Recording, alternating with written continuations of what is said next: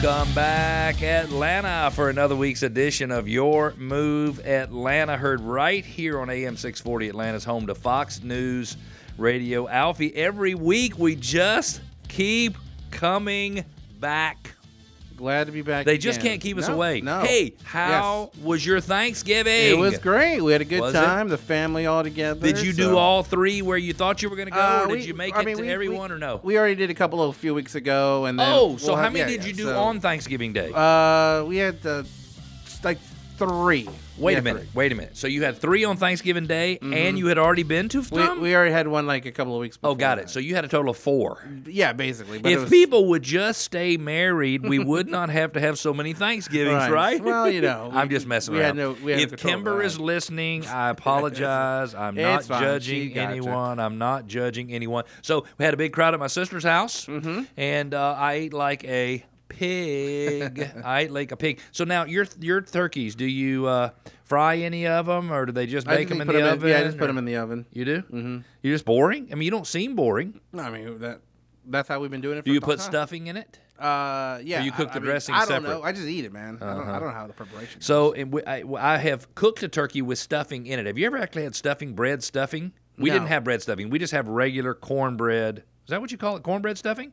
I, I just call it. No, dressing. Down here we call it dressing. Okay. In the South, they call it stuffing up north, and it's this bread. It is bread with so many sticks of butter that it is like unbelievable. We used to eat it in Chicago, but down here we do we do uh, we do dressing. And uh, by the way, what's your favorite Thanksgiving dessert? Um, I, don't, I mean, I guess apple Pumpkin pie. pie, apple. I like apple pie. Apple? Mm-hmm. Well, it's either pecan or pumpkin for like Thanksgiving. apple. Really? Yeah. Do you like pumpkin? I'm not a big fan of the pumpkin pies. No? I'm- Why? I don't know. I just don't don't like it. Oh well. That's like apple. So pie. Atlanta, you'll have to you have to go to your move Atlanta and let us know what your favorite holiday pie is. What your favorite Thanksgiving pie? Go to yourmoveatlanta.com, click on contact us, and tell Cleve and Alfie what your favorite Thanksgiving pie is if you want to. Alfie, Yes, sir. Every week from now on, the plan is to have a everyone can be a millionaire segment. Oh. So do you remember what our advice on last week's show was? Now Yeah. don't go read the notes from last week's show, Alfie. That's cheating. Okay, you got. I was looking at your laptop. I thought you were. I thought you were going online to see. No, I wouldn't do that. Oh yes, you would. Oh yes, you I would. I would not use those papers from last week's show. so do you remember what it was? Yeah, you were talking about writing down your your net was finding out your net income or your your net Worth. worth. Yes. Net worth. No, and so that's a good clarification again. Because you are thinking when we first started talking, hey, I need to understand. Here's my income. Here's my Yes. expenses. What is sort of my net income, Correct. which is a great thing to be aware of, right? And but we're saying you, if you want to be a millionaire, you need to start by understanding where you are today. Well, you got to know how much you're worth. If you want to be a millionaire, you got to be worth a million bucks. That's exactly gotta right. figure out if you got a so we bucks. said last week, take your assets minus your liabilities, mm-hmm. figure out how what your net worth is, Right. so you know where you're starting. This week, we're saying you can only be a millionaire mm-hmm. Through delayed gratification. So the question is, what would you give up today to be a millionaire tomorrow? So Alfie, I don't know if you remember this, but we did an analysis a couple of weeks ago where we talked to someone who was 31 years old and she wanted to know how much money she needed to save each and every month if she could get 7% interest. And we believe that over time she could. If you're listening to the show you're probably thinking this is crazy. I get 0.1% interest on my savings account. That might be what you're thinking. Right. but over time investing in the stock market investing in real estate you could certainly have a growth rate of 7% per year. Okay. and so this person who's 31 years old needed to save $600 per month every month from the time they're 31 to 65 and they would retire a millionaire Dang. and so then the question is, what is that person? Her name was Samantha, and she was, by the way, from Houston, Texas. And the que- the question is, what is she willing to give up today mm-hmm. that equals six hundred dollars every single month, so that she can be a million dollar millionaire when she retires? So, Alfie, have you ever thought about your retirement? Oh yeah, of course, all the time. Do you want to be uh, comfortable, or would you prefer to Just want to live. eat cat food? I'm fine. I mean, I'm fine with bologna and cheese sandwiches. I'll eat that for the rest of my life. Alfie, would you prefer to have a little extra money or too little money? I just like to have just enough money.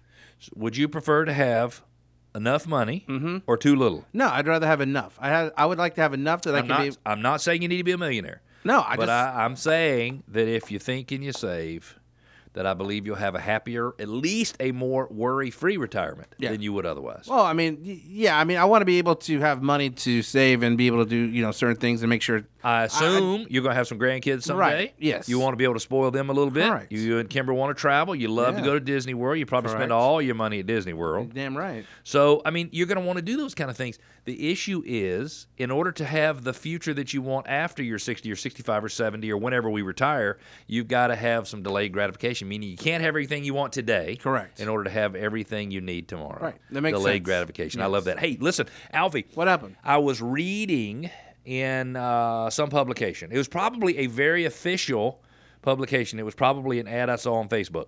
Is that right. appropriate to say? I don't remember Yeah, where I saw this. Yeah. But it was a po- it was a post from TransUnion. You know the credit reporting Right. company Yes. TransUnion, and they project. Listen to this, Alfie. That there will be between 8.3 and 9.2 million first-time homebuyers in 2020, 2021, and 2022. 8.3 to 9.2 million collectively in all three of those years, which is 10 to 20 percent higher than over the last seven years. Wow. That's a lot. No, over the last nine years. Wow. That's a lot, That right? is a lot. Think about that. So that means 2.7 million first-time homebuyers on average for the next three years. on the low end, it's Right. really two point, almost 2.8 million. Yeah. Wow, that's crazy. That, Isn't that amazing? It is. So if you're out there and you're thinking, "Hey, I could be one of those 8.3 to 9.2 million," the range, by the way, depends on what continues to happen with the economy over the next few years.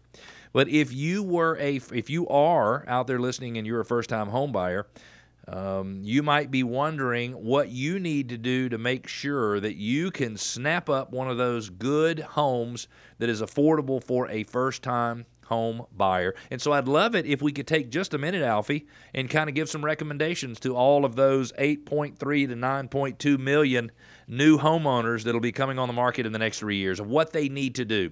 Because here's the problem, Alfie. okay. Do you think we have enough inventory in Metro Atlanta for the lower end I don't- pricings? I don't think so. you know No, by right. listening to the numbers that we don't have enough. Right. Mm-hmm. We got plenty of high end inventory, but if you were a first time home buyer, you're not going to buy an eight hundred thousand dollar house. well, you some people might, But- but not if but they're not average people like us, they're not going to do that.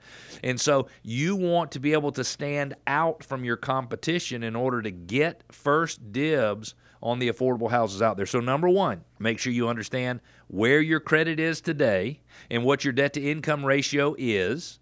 And even if you're looking to buy a house two or three years from now, it doesn't hurt to reach out to John Birchfield, who is a frequent expert contributor on our show to understand exactly where you stand from a financing standpoint. Number two, understand how much money you need to have saved in order to make a down payment, in order to pay the closing cost at closing, and in order to have the monthly payment you are looking for. Explore FHA loans, VA loans if you qualify, qualify, or conventional loans, Fannie Mae, Freddie Mac. Understand all of your options available. You can typically get into a home for as little as 0% down through USDA and VA loans. VA are uh, offered everywhere, USDA in more rural areas and you can get into a home for as little as three to three and a half percent down using an FHA or a conventional loan program. So, number one, make sure you understand where your credit is, your debt to income ratio. Number two, understand exactly what you need to save in order to be ready when it's time to move forward. There are lots of programs, by the way, that also allow you to borrow money